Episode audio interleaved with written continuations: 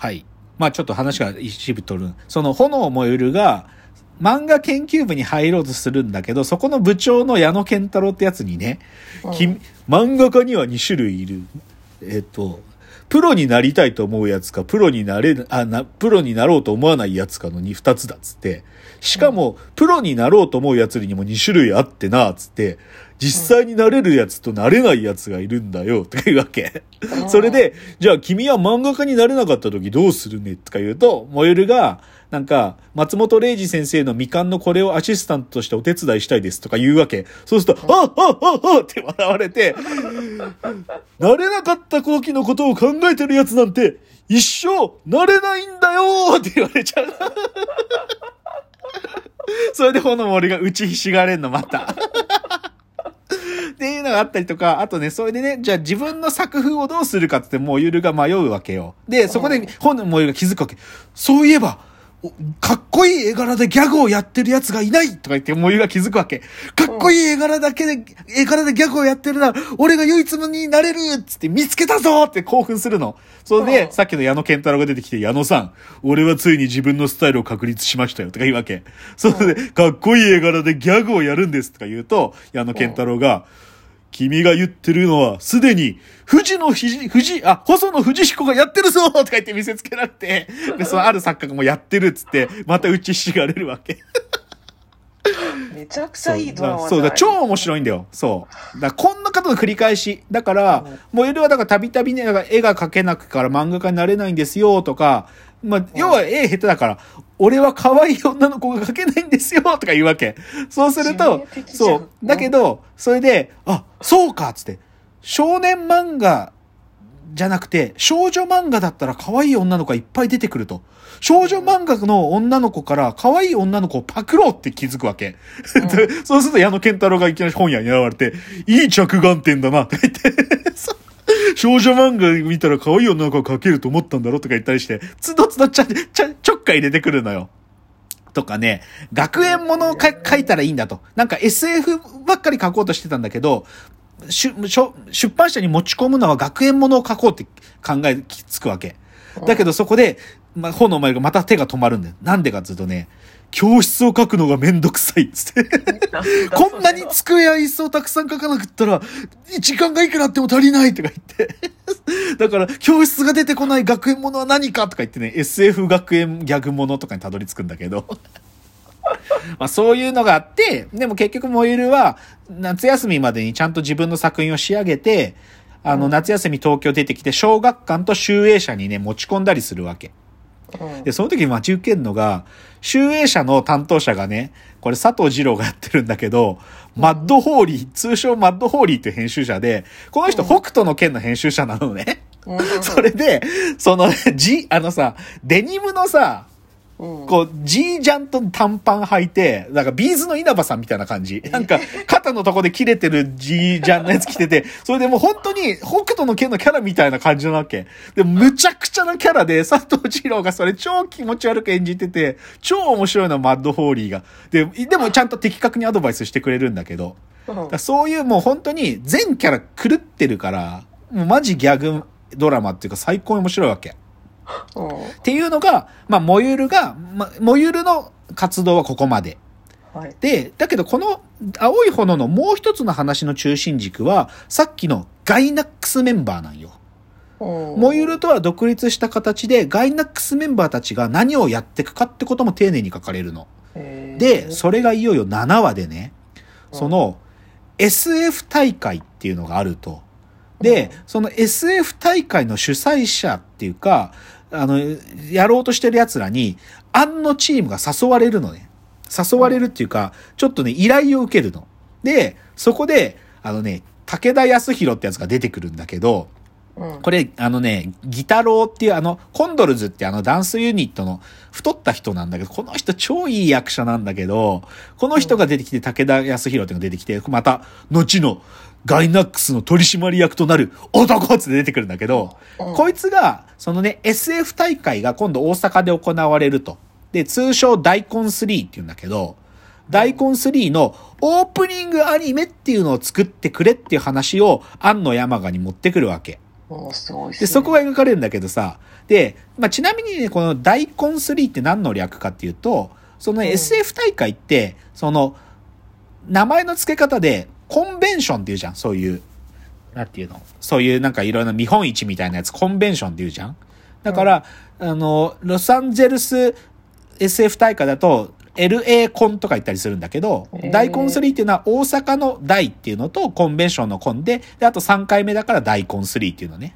うん。で、それが、あの、1960、あ、違う、1981年に第20回日本 SF 大会として行われるっつって、SF 大会ってのは要は、S、アマチュアイベントだから、SF の著名人たちを聞いて、なんかいろいろする、なんていうか、まあ、ある種のアマチュアの大会なんだけど、そこで、この武田くんっていうのが、あのね、SF っていうのは、今、なんか、小説のもんやって思われてたと。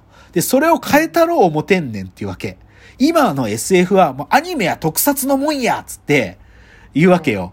で、だから、この SF 大会の大根3で、オープニングアニメーションを使って、SF ファンファンたちのドキも抜いたろう思てんねんっていうわけ。うんで、だけ、ど、そのカラーのね、セルアニメ、学生の身分でカラーのセルアニメなんか作るのに、どんだけの金とどんだけの手間がかかってると思ってるんですかっていうわけ。で、で武田くんが、でも、人は集めたと。100人いる。で、金はいくら、あ、金も集めたと。いうわけうん。で、それでね、で、説得するわけよ。その、いあの、案の赤い山顔を。で、で、それで、そう、でも無理ですよ。手間どんだけかかると思ってんですかって言うんだけど、その武田くんが、こう言うのね。君ら何常識語ってんねん。あかんで。ほんまもんにならなあかんとか言うわけ。常識とはかけ離れた。ほんまに頭がおかしい。ほんまもんにならな。世の中ひっくり返されへんで。っていうの。で、この企画の責任者が、そのほんまもんやっていうわけ。え、責任者が他にいるんですか？って聞かれて、せや、そいつはもう完全に行かれてもうてる、ほんまもん中のほんまもんやっていうのね。だだっ広い豪邸で、大学も行かずに SF の本の山に埋もれて生活しとる、金持ちのボンボンやつって。今かさ、今から合わせたるわ。こっちから行かんと、奴の方から来よるでっていうの。で、そいつの名は、岡田、岡田敏夫やーって言うんだよ。え、マジで？ついに岡田敏夫登場。岡田敏夫ってボンボンなんだ。そう。岡田敏夫が出てくるんですよ、ここで。岡田敏夫が、浜田学がやってるんだけど、岡田敏夫が出てきて、岡田敏夫が、てかね、いよいよ岡田敏夫に家に行くのね。で、家行って、で、岡田敏夫がわーって両手上げて出てきて、どうも、岡田です。岡田敏夫です。っ て出てくるの。で、岡田敏夫が出てきて、そこで出てくるのが、後に、ガイナックスの初代社長となり、オタキングに君臨する男って出てくるよ。あ、初代社長だったんだ。そうだよ、そうだよ。ガイナックスメンバーだもん、だって。そう。で、岡田敏夫が、でね、どうも、岡田ですって挨拶してる後ろ側に、俺ってすごいやろって文字がいっぱい書かれてて、俺ってすごいやろオーラがダダ漏れしてるとか言うわけ。すごいんだよ。でさ、これ超笑うのがさ、その岡田敏夫の家行くでしょ？で、うんここが、ほんまもんの岡田敏夫の家やとか言って、その家がね、逆三角形なのか。なんて形だとか言って、それで、玄関にめ、とても趣味の悪いものがあるけどビビるなよとか言って、はい入るじゃん。鹿の剥製がいるの。えー、っつって。でもね、マジでいたらしいんだよ、岡田敏夫の家には鹿が。鹿で、熊とかもね、あーとか言ったりするんだけど。なんで？そう。でね、でね、なんかね、核シェルターがあったらしいんだよ。4階建てで、地下1階が核シェルターだったんだって。?4 階建てなの？そう、両親が核戦争が起きるかもしれないからっつって、核シェルター作ってあって、そそういうとこがね、あ、その、安野とかの心を、あのね、こう、刺激するんだよね。いや、ここは本当にショッカーの根城か、みたいな。ショッカーのアジトなのか、とか言って。核シェルターが。で、お、これ超、これ事事実だけど、岡田の家は金持ちだったんだけど、うん岡田刺繍っていうね、刺繍の会社だったのよ。で、お母さんがすごい商、しなんか商魂がある方っていうか、すごい商売が、こう、才能たくましい方で、岡田刺繍って何で財を築いたかっていうとね。あのね、刺繍するじゃん。だけど、服に刺繍するんだけど、まあ、刺繍の技術力は高いんだけど、ラコステとかあったじゃん、当時は。ラコステってさ、ワニがこう。そのラコステのワニをね、立たせるの。うん、た、だからこう立ったワニがこうやってる刺繍をして、それで、ラコステみたいなロゴで、タチワニって書いてるパチモン商品を作りまくったんよ。へえ。そう。だから、アーノルド・パーマの傘とかも変に傘が変な形になってるのとか作ったりして、パチモン刺繍を作ることで財を築いたの。岡田刺繍は。へえ、面白い。そ だからね。で、しかもこれはちょっとサイドエピソードだけど、岡田刺繍それで財築くじゃん？実際、でも岡田家は税金対策をするんだけど、そこで何したかっていうと、宗教法人を買収するの。うん。えー、岡田、岡田家は宗教法人を買収して、岡田敏夫の母ちゃんが教祖になるの。で、岡田家しかいないんだけど、岡田家の父ちゃんと岡田敏夫と妹しか入ってない宗教法人をやっていて、一応その岡田家の4階の上にもう一個、なんていうかな、増築して宗教施設を作ったんだよ。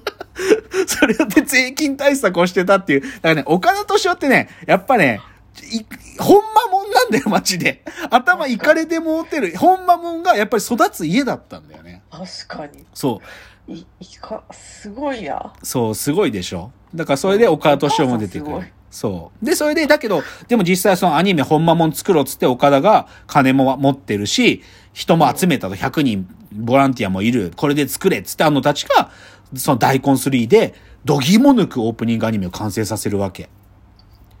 学生なのに。学生なのに。で、これも YouTube 見てください。ありますよ。